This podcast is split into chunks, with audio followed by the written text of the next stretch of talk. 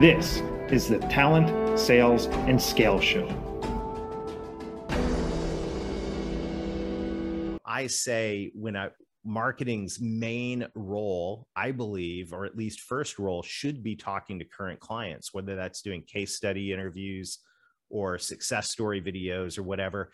And the purpose of that is, yes, to create some great, powerful marketing material, but also to become informed as to what's going on right now and what to say in this season that's actually going to work. And so I think the best and fastest way to get a finger on the pulse of what's going on with outcomes your clients want is to actually just talk to your best clients.